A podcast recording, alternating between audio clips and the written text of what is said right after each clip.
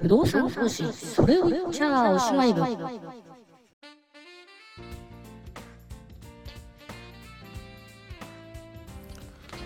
不動産投資それを言っちゃおしまい部でございます。皆様こんにちは。えー、2021年6月もう終わります、えー、7月に入るということなんですけれどもあのもともとねうん僕もノンポリっていうかノンポリっていうのはノンポリティクスね。あのあんまりこう政治的なあ信条を持たないっていう。あのいい加減なやつっていうんですけどね、えー、あんまりのポリティカルな人間ではなかったんで、えー、さほどね政治に興味持つってのは、まあ、どうしようもねえなみたいな感じでこう生きてきたんですけど。あの例えば昨今のねいろんな状況を考えるとやっぱりどんどんやっぱこう政治的になっていかざるを得ないよなみたいなこうそこまでこうなんか世の中がおかしくなっちゃったよなっていうところもあってで今年はね特に非常に重要な選挙をねあの必ず来ることになりましたんでまあそういう意味もあってねちょっといろいろ本読んだりとかねして情報収集してやってるんですけどね。あのうん。でその思うんですけどまあこういうねそのこういう話するとね右か左かみたいな話になるんですけどあのなんだろう僕感覚的にはこう世の中のね右か左かっていうところで自分がどの辺に位置するのかなと思うと多分僕はかなり左側なんですよね。左側なんですけど、えーと、でもそれでも僕は天皇制を支持してますし、うんまあ、天皇制もねいろいろ難しい問題はありますけどね。あの、うん、でももうそそこもねちょっとね あのいろんな本読んでるんですけどね今ね。なんですけどでそれでね勉強してねちょっと思ったことがあってえっと例えばね今読んでる本が、えっと、ジャーナリストの青木治さんの、えっと「日本会議の正体」っていう本読んでますね。あの今のその要するに自民党政権、えー、まあ、にかかわらずねあの国会議員の半数以上が半数近くがこう日本会議のメンバーだっていうのも出てますし、まあ、それがね閣僚とかね内閣の中身内閣になるともっとその割合が高くなるっていうぐらいなんで、まあ、いわゆる今の右の思想の中に大きな影響を及ぼしている組織だというふうに僕は認識していましてでそれをねこの青木治さんの「日本会議の正体」っていうところで読ませていただいてあだいぶ分かったなっていうところがあるんですがあのもう一つ分かったことはえっと今の 今のですねこの2021年言われてる右左っていうねこう軸のあるこの右っていうものが本来の保守思想とはだいぶ乖離されか離れたものだっていうことがよく分かりました。えー、あんま詳しく申し上げませんがえっ、とやっぱり戦後本来持ってた戦後っていうかねまあ戦争に関わらずなんですけど、まあ、本来日本の保守思想っていうのはえーと、こんなにね まあアメリカとかに媚びを売るというものではなかったはずだし っていうことでいくとあ今の右っていうのはあかなり歪んだ右なんだなっていうことがなんとなく分かり始めてきましたね。でもう一つ言えばそのもともとあった日本の保守思想っていうところをちょっとこう勉強ねまだねあのあのそんな僕は専門家じゃないんであんまり言っちゃいけないんですけど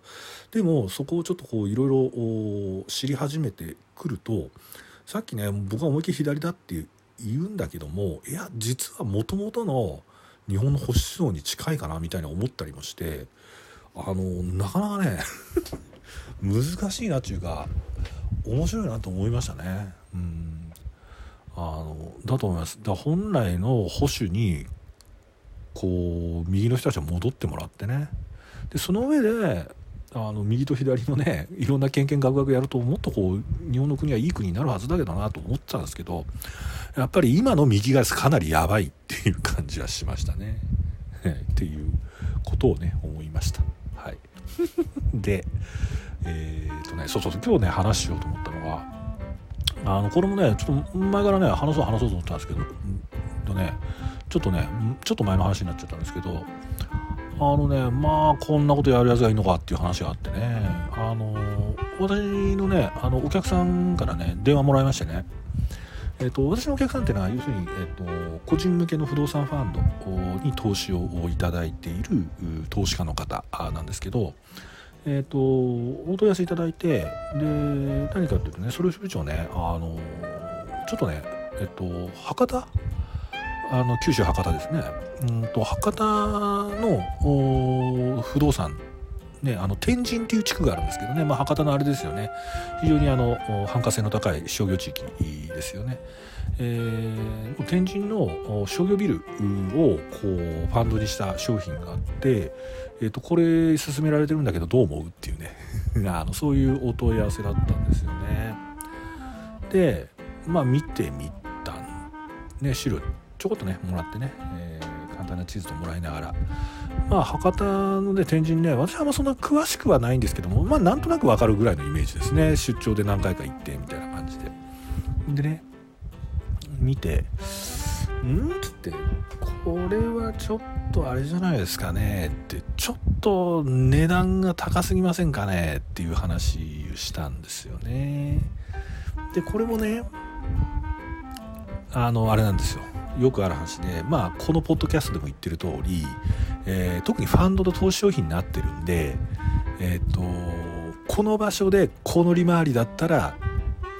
絶対いいですっていうこういうね、えー、セールスが前提になってんですよね。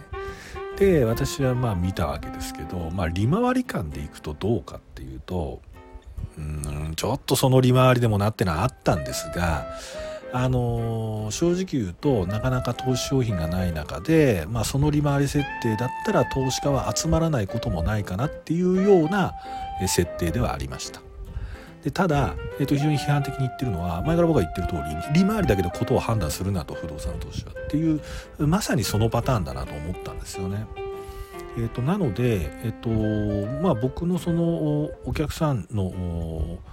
えー、説得の仕方としては、まあ、そのお客さんが投資いただいているファンド私のファンドがあるんで、まあ、そこの不動産とのこう価格目線との比較感でいきながら、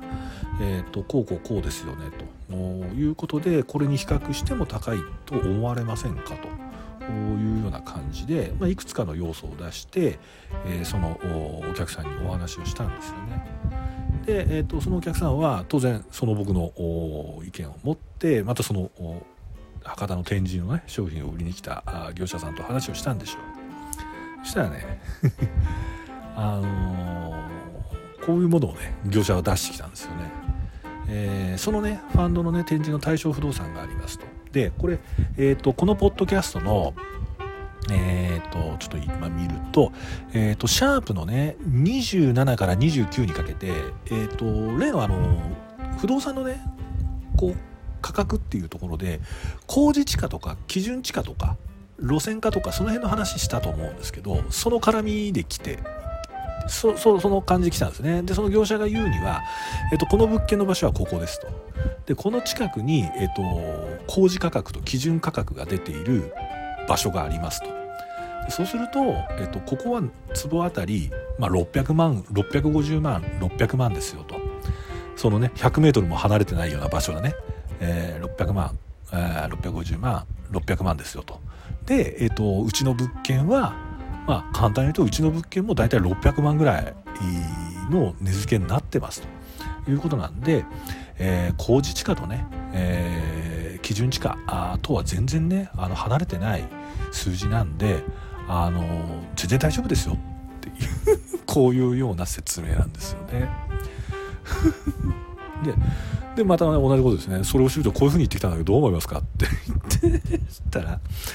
でそしたらねあれなんですよ皆さんもあのその前のポッドキャストで言ってますけどもあの工事地価とかね、えー、基準地価っていうのはもうあのウェブで検索すれば出てきますんでなんですが、えっと、僕はその時に、えっと、路線数っていうのをウェブから引っ張り出してきました。ぜひ皆さんね、あの、ご自宅とかね、あの、全然知ってる場所でもいいんで、えっと、路線価っていうのはね、ウェブで撮ってみてください。あの、お金全然かかりません。あの、路線価っていう風に、えっと、検索すると、国税庁の、えー、っ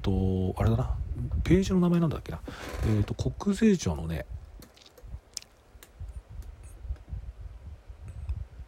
うん、えー、あ国税庁そのまま出てきます。路線価国税庁っていうのが出てきますんでそれをねクリックするとあの日本地図が出てきますんで、えーと、住所に応じてそれをクリックしていけばあの出てきます。でその路線価図には、えーと、実はその工事価格の地点と金額あ金額は出てない工事価格の地点と,、えーと、基準価格の地点も一緒にプロットされてるんで出てくるんですね。で、えーと、対象不動産の僕路線数出したら確かに近くにあるんですよ。その2つの物件が。でそれぞれ650万坪あ平米650万600万って言ってまあもう距離的には近いんでだから600万って言ってるんですけど 簡単に言えば路線化ですよね。その比較してる2物件の路線化と、えっと、その対象物件の路線化比べたら、えっと、片一方は、えー、何倍だったっけな、えー、片一方はねそう500万なんですよ平米その2つは比較してる2つは500万円平米あたり。で対象不動産の路線価は、えっと、250万なんですよね。でまあまあ地図見た時から大体分かったんですけど商業地域っていうのは道路付けが大切ですよね。大通りに面してる物件とそうでない裏通りの物件では全然価値違いますよね。っていうことは、えっと、これは路線化のその相対感でいけばその比較してる物件っていうのはその対象物件の倍の価値がある えっと立地だっていうことですよね。っていうね詐欺的なことがありましたっていうことでちょっと時間なくなっちゃったな。えっと一旦切ります。